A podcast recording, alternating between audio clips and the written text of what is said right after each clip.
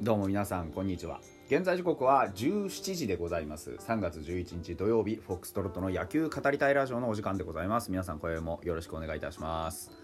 はい。これからあのー、ね WBC 日本対チェコかな？始まりますけどまあこの後ですね。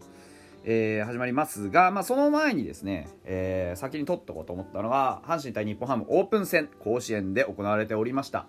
えー、13時ね、あの、黙祷から始まりました。3.11ということで、あの、もう12年も経ちます。えー、早いもんでね、あのー、形はいろんな、なんていうでしょう、街の形とかね、いろんなものが、こう、綺麗に元に戻ったというかね、戻りましたけども、あの、側だけ戻ったってしゃあないんでね、そこに住んでる人の記憶とか、そこにねいらっしゃるこう住んでらっしゃるね人々の生活が戻ってこないと。まあ戻ってくるというか変わってこないとね、うん、同じようにはならないじゃないですか。傷が刻まれ刻まれてしまったことは元には戻らない、うん、新たなね何かでこう先に進んでいかないとやっぱりこう本当の復興ってならないと思うんです、うん、そういう意味で言うとまだまだ道半ばです、うん、僕らもできること多分たくさんある。でも今はねその何て言うんでしょう。僕らできることたくさんあるけど本当の意味でできることっていつも通りこう幸せな平和な日常をしっかりと大事にしていくことなんじゃないかなって思います。その中にちょっと思いを馳せるっていうことがねあのー、一番いいのかなって僕は思ってます。変にねなんかこう被災地だからとか被災者だからとかっていうんじゃなくていい意味でいつも通りになっていくってことが僕は大事なんじゃないかなって思ってます、うん、でも本当にあの亡くなられてしまった方々、ね、犠牲になられた方々には本当にあの心から哀悼の意を表してですねいきたいなというふうには思います。まあ、そういう厳かな日ではありますけれども日本ハム対阪神というところでね、あのー、えー、勝ち投手は吉田康生になりました。勝ちはついたんですけど内容は正直言うと今シーズン先発任せられるかっていうとノーでしたね、うん、はっきり申し上げますとあのー、球の質がとかフォームがとか細かいことはもう正直どうでもよくってやっぱり肝心なところで何ができるか仕事ができるかっていうところで言うとあの技術力不足なのかなっていうのは思います。あのまあおなでしょう小手先でごまかしも仕方がないんではっきり言いますけどあのフォークがどうとかとかストレートがどうとかね、あの則本から教えてもらったフォームがどうとかとかあのそういうことに気を使ってるうちはダメかなって個人的には思いました。うん、あの60球投げたはずなんですけど60球投げてもいつまでたっても変化球が高いのを修正できませんでしたしストレートも甘いところに行くのも逆球も修正できませんでしたしマウンドの上で何ができるかっていうことあの技術論とかあのテクニックの話とかそんなことよりも目の前のワンアウトにもっと多分やらなきゃいけないことがたくさん残ってます。うん、あのー、今の姿で今日の姿でエースとかって多分背負えないですしあのー、見ていてもストレート急速出てます。強い球いってます。変化球もいい変化してるのもたくさんあります。でもアウトが取れなきゃ意味がないです。うん。正直なところやっぱり自分がどういうアウトを取りたいのか。そして一打席一打席一球一球でどういう意思を表したいのかっていうのをもっと詰め込んでいかないとダメです。うん。あのー、初回が一番良かった。2回と3分の2投げたと思うんですけど初回が一番良かったですね。そういう意味ではね。うん。やっぱり彼の一番いい時のピッチングいい時のピッチングこれまで見てきた中でいいピッチングっていうのはやっぱりストレートで空振りが取れる。いやいい球質ですねって言われてたのは去年だったんじゃないですか？うん。なんか藤川球児さんに教わってめちゃくちゃストレート良くなったよねって。あれが一番最高球速だったんで最大風速だったんじゃないですか、うん、則本さんと自主練していろいろ工夫して変えてみましたってあとストレートの質が良くなったかって言うと僕はそうじゃないような気がするんだよな。だからアウトが欲しいです。勝てるピッチャーになりたいですってなった時に誰かに素直に学びを請いに行くのは彼のめちゃくちゃいいところです。なんですけどどんなに頑張っても則本にはなれないし藤川球児にもなれないんですよ。吉田康生をどうやって作り上げていくかっていう中で僕は今日のピッチングは吉田康生のピッチングじゃないなって思ってます。うん。やっぱりそのなんでしょう理想を押し付けるわけじゃないですけど空振りが取れないっていうのは彼にとっては一番面白くないと思うんですよ。うん、だって彼三振取りたいですよね。だったら僕はもっと三振の取れるピッチングの組み立てにするべきだと思うし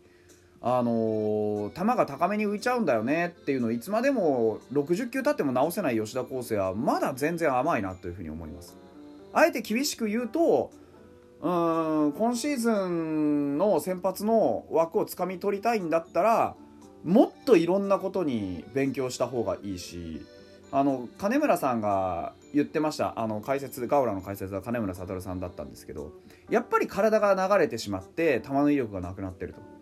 うん、あのいい時の吉田康生はもっと前に向かって進んでいく推進力があったはずなんですよ。でそれを言われて良くなったのが藤川さんのお話じゃなかったかなって。踏み出す足ですとか、ね、足なんじゃないのって言われて。そこのところがまた抜けてるなっていうふうに個人的には思います。ですからまだまだやることたくさんありますね、うん、短い回は投げれます。長い回を投げていくためには全ての球の質を上げていかないといけないしやっぱりピッチングに強弱つけられないといけないと思います。今日みたいに味方が点取ってくれました。ああ逆転されちゃいました。味方が再逆転してくれました。いや1点差まで詰められちゃいました。っていうピッチングを繰り返していてはうーん先発はさせられませんね。と思います。ただ、あのー、いいところもたくさんありました。ストレートの球速が非常に安定してた。145、6でしっかり出せてましたしあの詰まらせる場面も多々ありました。ただやっぱり要所で高さがね出てしまうっていうことが一番ダメだったのかなと思います。変化球も別に曲がってないわけじゃないしやっぱコントロールなんですよね。腕の振りも良かったと思います。いい部分はたくさんあったんだけどそれを吉田康生っていう一束にするために何が足りないのかっていうのはもっともっと突き詰めていく必要があると思いますね。はい。まあそれ以外で言うとあの万波のツーランとどめのツーラン非常に効きましたああれは本当に良かったなあもうこういう打撃がオープン戦からしっかりとあの難なくできているっていうところを見るとこれは今年万波中世ブレイクしそうですね。うん、と思います。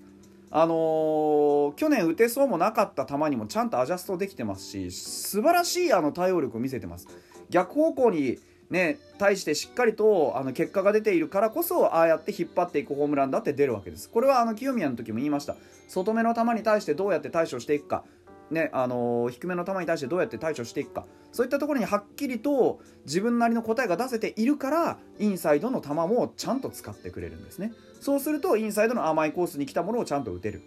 今日のスライダー逃げていくコースのスライダーでしたけどあれも真ん中から外に抜けていくようなあ投球だったからこそしっかりと捉えることができたわけですね。あの非常にいいあの成長を遂げているんじゃないでしょうか。あの万波と清宮今年は本当にやるんじゃないかなというふうに思ってます、まあ、清宮は今日ちょっと休憩がてらねあの1打席だけで出ましたけどあの悪くない捉え方してましたし非常に調子いいんじゃないかと思います、まあ、逆に野村君がねあのツーベースは打ってんですけどやっぱり一番仕事してほしいところで一番してほしい仕事をしてないんですよね。うん犠牲フライの場面で内野フライ打ってみたりとかうんまああのいい打球も多々出てますけどまだまだ迫力不足かなって。あの今日の途中交代も僕あの気持ちは分かります、うん、あの最後まで置いておくこともできましたけど最後まで置いておいてもためにならないなって。ここなんで途中で交代させられたか君4番に座ってるのにどうして交代になったか考えてみなさいっていう感じじゃないかなって僕は思います。まあ、あのいや交代じゃねえな。交代じゃねえな。あの野村君に関しては打率上がってきてないで交代したっけ？してねえな。間違った あの そうか DH だから交代ないのか。そう。あのだから本当にあのいや交代したのはあれでしたね。えー、奈良間くんでしたね。あまあだからとにかくその野村くんに関してはとにかくやっぱりうん結果は出てるんですけどなんかそういう結果じゃないんだよなっていうあの打点が欲しいとかじゃなくてやっぱ4番に座っていて怖いと思わせてほしいんですよ。今だったら清宮とか万波の方が圧倒的に怖いじゃないですか。うーん。だからそこ怖いです今野村君って。僕はそんな風には見えないんですよね。うん。やっぱ手出すべきじゃない球に手出してるし。もう一皮向けないとっていう気はしますがだからこそ4番に置いておく価値はあるかなっていう気はしますね。彼が本当の意味で出来上がった時にはこのチームは本当に勝てるチームになる気がします。今日その他に良かったのは石井和成ですね、あのー、タイムリーの球も非常に良かったし逆らわずに逆方向ショートの頭を越えていく打球非常に目立ちましたし打率も残ってます。うん、あの本当に良かった。あと矢沢君もしれっと出塁したらちゃんと結果残すのいいですよね。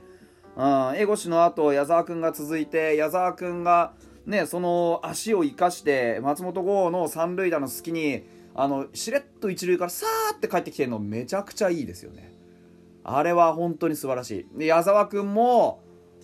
まあほぼ一軍当確でしょ。置いておきたいもんああいう選手。今日ね4打数1安打ですけどその1安打が非常にいい働きになっているので、うん、というところを見てあの非常にいい勝ちだったんじゃないかなと。いうふうに思っております。さあ今日はこれからチェコ戦です。しっかりと見てね応援したいなと思います。ライブもやるんでよろしくお願いします。